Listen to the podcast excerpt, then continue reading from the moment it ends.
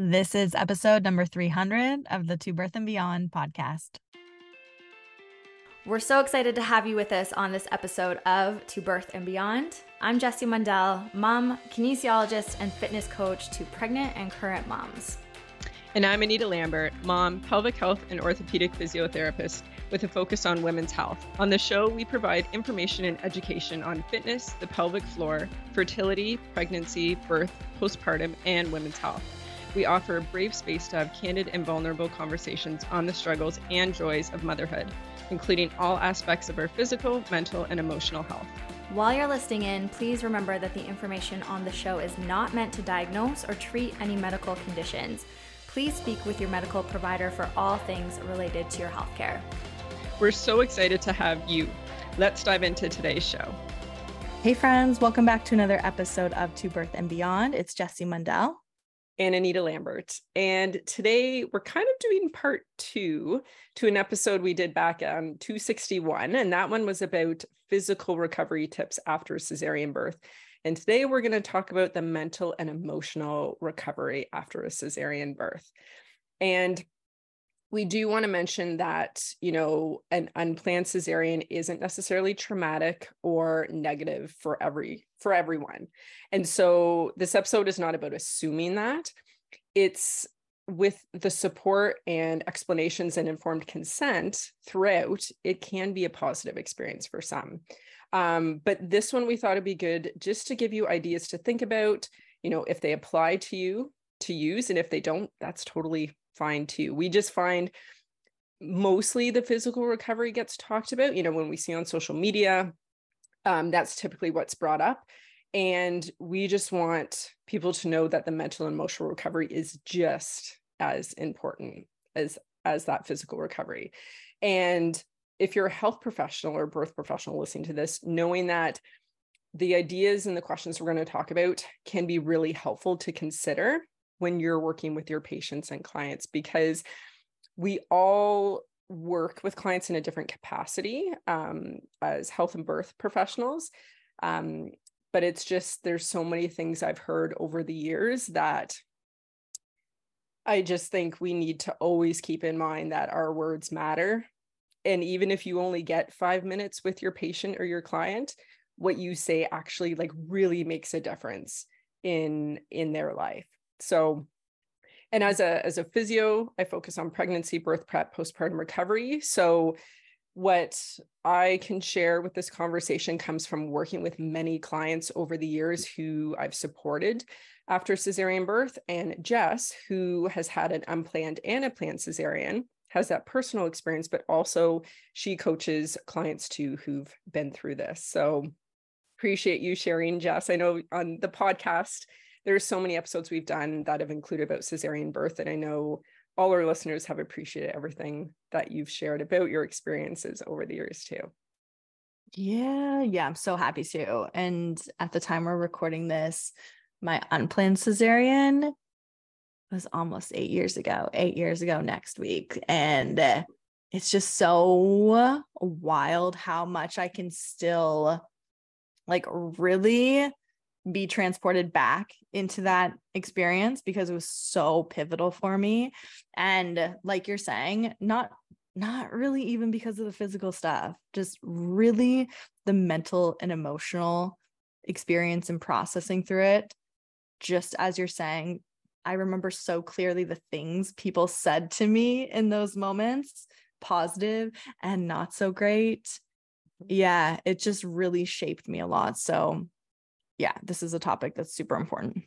Yeah. And I just think it's it's one of those things too that we're not going to go into detail about all the different reasons that a cesarean birth can happen. Um, however, to keep in mind, there's there's those who go through labor and it leads to an unplanned cesarean. But I also know many clients who they didn't actually go into labor. And so technically other people would say they had a planned cesarean for example breech baby was breached that could be a whole episode in itself um, because we're care providers are not really being taught anymore about breech vaginal birth. So even though breech birth or breech baby positioning can happen often those individuals aren't always given the the option in terms of having a vaginal birth. So that is a whole other conversation. But just to kind of show you that sometimes those who are pregnant don't find that out till right at the end and they didn't go into labor and then they have a cesarean that to me that can still be considered an unplanned cesarean because they they weren't you know planning ahead for this we could talk about you know jess uh, if you're able to share your experience because with your planned one you had more time right in terms of with that and it wasn't something like breech positioning that that led to that right? Or any other you know there can be other medical reasons too that someone gets a very short amount of time to realize that they're having a cesarean birth. So just to keep that in mind there are so many reasons that it can come up. And i find one of the the key things with that mental and emotional recovery is the opportunity to debrief about your birth. And that can look different for everyone maybe it's that it would be helpful to talk it through with your care provider, whoever was at your birth. Potentially, your care provider maybe wasn't on call, depending if you're a doctor or a midwife. Um, and you would want to debrief with your care provider who wasn't there. Um, maybe it's with your partner, maybe with a doula, maybe with um, another health professional. I just find sometimes people don't really get that opportunity or that space to do it. And there's no timeline. Some people want to talk about it right after, others are not ready. And it's it's many, it's weeks, months, or years later.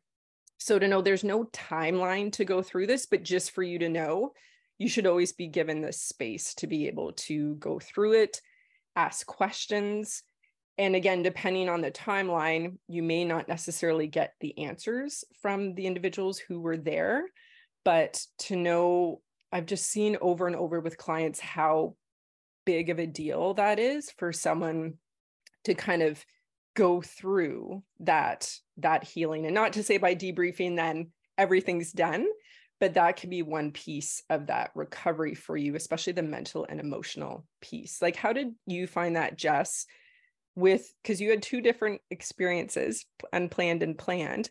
How was that for you with your care providers or with whoever you felt you wanted to to talk it through before you've shared on the podcast? Um but you know initially that that time. Mm-hmm. yeah. Yes. Oh gosh. This is bringing up so many things for me. So yeah with the unplanned c-section at first it was really just well ruminating in my own head so much about it but also yeah talking it through with randy my husband and uh, then with our midwives. And i remember at our 6 week postpartum checkup with our midwives and i had seen them multiple times before that because they come to the home for postpartum visits in the first week which is glorious. But then at six weeks, I remember having a conversation with Natalie, our midwife at that birth, and really just her, yeah, just asking me really directly, like, how do you feel about this now? And how have you been feeling about it? And telling her so honestly that I was just having a really hard time with it. And it was getting better at six weeks, but I was still having, you know, these symptoms of really what felt like PTSD, which was trying to rest, trying to sleep, close my eyes, and then all these flashbacks that were occurring. So that was one of the first, that was probably the first time that I had told the midwives of that. And then there's so much processing that went on throughout that first year and second year. But then there was this moment in my second pregnancy very late into the pregnancy, 37 weeks, when I decided I wanted to have a planned cesarean with that birth. And I got to, uh, I was referred to an OB, and it was, I requested the OB who did the C section on that first birth. And I got to meet the OB, Dr. Michelle Surrey in Calgary. And I got to talk to her and thank her and see the I guess the birth records or the labor record, the birth records from that birth. And it was in that moment where I just felt like the most calm and, you know, quote unquote healed, but just the most peace that I had felt about that situation. And it took three years for me to get there. But yeah, just seeing her, getting connect with her, to talk to her, and seeing yeah, those notes that were written about that birth, it was like, yeah, things just really solidified and felt much more calm for me in that moment. Mm, that's amazing. And I I think that's such a good point to bring up that sometimes it's not until another pregnancy or maybe not until you're thinking of another pregnancy that full circle or that kind of piece of your recovery may come in. And I do think that's a good, you know, thinking about when it comes to a cesarean birth. And this is if you're a care provider, I don't even know if you know how much this really means in terms of, you know, explaining things and supporting and informed consent. Like this, I've seen this over and over. This is like night and day for clients. If if that can be upheld throughout someone's, if it's a labor going into unplanned, um, but also if it's like I said before, if it's kind of a almost like a last minute unplanned, that makes a massive difference, especially if it's, you know, not someone that you were working with throughout your pregnancy, that that, you know, brief interaction, like for example, you were with the midwives, you hadn't met that OB before. And then you got to meet them later too. Like all those moments do really add up for someone and their experience afterwards. Kind of along the lines to what you brought up, Jess, around you know what you mentioned about six weeks that you're still like processing it and there can be so many reasons why someone is. And i do find i want people to know that if you're mourning that you didn't have that vaginal birth that is like that's valid and that's totally okay and it's not dismissing your experience and this whole healthy mom healthy baby um kind of phrase we need to that needs to change or we need to be explaining that more that it's not just you both came out alive like that shouldn't be the ceiling of what we're doing or what we're looking for that your mental and your emotional recovery and your physical recovery and that is totally up to you what that actually means.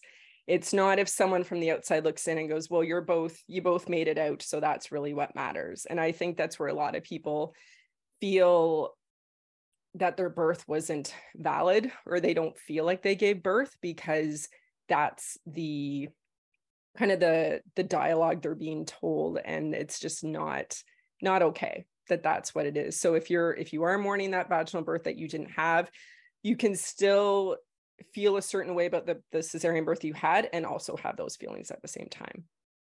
Yes yes. That felt people said that to me mm-hmm. and it felt dismissive as hell about what I was experiencing right now. Like, yes, obviously, I'm so glad we're both alive and we're both okay. Absolutely. And we get to have more feelings that are occurring at the same time than only one singular experience. Mm-hmm. So when people were telling me, yeah, you know, healthy mom, healthy baby, that's the most important thing. Like okay, and I'm having a really hard time about this right now. There's real grief that is occurring here, and there's a lot of fear and sadness and all these other things. And that stuff can coexist alongside. Mm-hmm.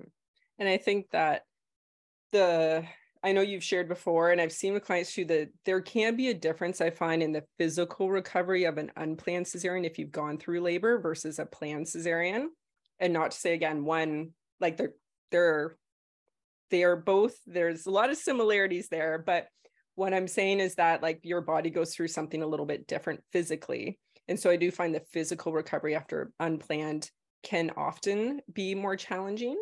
Um, and then that kind of circles around to the mental and emotional recovery too. So to know like that it can be limiting in terms of even standing up tall getting in and out of bed you know, standing up with the baby. So if someone doesn't have that extra support that would be helpful, like a partner being there or family or friends or or any sort of support, that is also going to affect that someone's mental and emotional recovery too. So if you're feeling that, like that's very valid that you're feeling all of those parts together.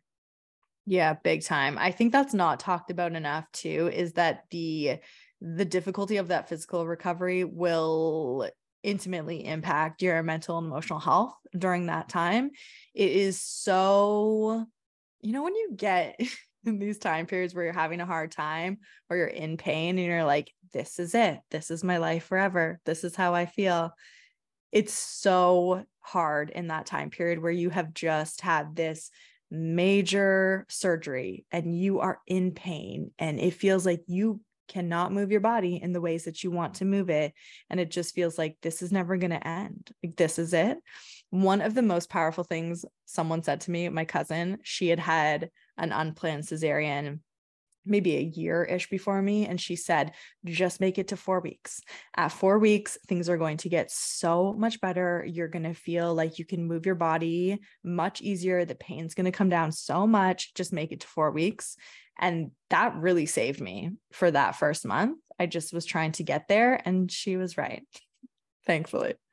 Something also not considered too, like, um, you and I talk about this, and I'm glad I've seen other professionals talk about too, is like with this is a cesarean birth, it's birth and it's surgery. And the thing is, other surgeries where an, a human is not exiting your body and you're not, your hormones aren't all over the place and you're not getting sleep, like a surgery for anything else, you don't have those components along with the surgery and the birth, right? And yet so many other you get way more support from pretty much any other surgery that there is. And it's it makes me super frustrated as a physio. I see it all the time. I have one client right now who had a gynecological surgery. It, she was seeing me but was never told to do physio or anything is now having a, a knee surgery and the surgeon, first thing he gave her was, you need to go to physio before, you need to go to physio after. This is what you need to do for your recovery. And so many are surprised after cesarean birth. They're like, no one told me anything. They said, here's your pain meds. Here's how to kind of keep your scar clean. We'll see you essentially in six weeks. So it's just the support is so lacking and that also adds to the mental and emotional um, challenges with recovery afterwards. Yes. Yeah absolutely. It still blows my mind to think back on going through two cesareans and then how you even get through. And I don't say that to scare anyone. I say it more so to try to plan more support than you think you could possibly even need because it is a really intense time. And I know people have varying experiences with it. For some people, they don't find it to be too painful. They find they recover very quickly and very well. And that's obviously incredible. But for a lot of people, it is it's a tough recovery, especially those first couple of weeks, first few weeks. It's going to be hard, it's going to be difficult. And we need to rest as much as possible during those time periods to be more okay. So, again, it's just, we've talked about this so many times, but for that postpartum support is just more than you think you could possibly need. If you can do that, you'll be better off for it. Mm-hmm. And that's where I think this discussion, like if you're listening to this and you're pregnant, it can be helpful to think ahead. And we totally understand everyone's going to have different accessibility to support. Um, and also depending where you live, like there's so many factors in that. Um, but we hope this episode has been helpful if you've had a cesarean, if you're pregnant and you haven't given birth and you're wanting to listen to this to have that little bit more preparation ahead in case you do have a cesarean. Um, we just want you to know that you know asking questions before but also after um, how jess mentioned about your charts should always be available. So during birth they are it doesn't matter if you're with a midwife or a doctor but everything that that has is happening anything they're checking medically everything should be charted. So if you do have questions even if this is years later your um, family doctor or a health professional you're working with should be able to reach out and try to get those charts so that they can go through them with you and it could help give you some answers.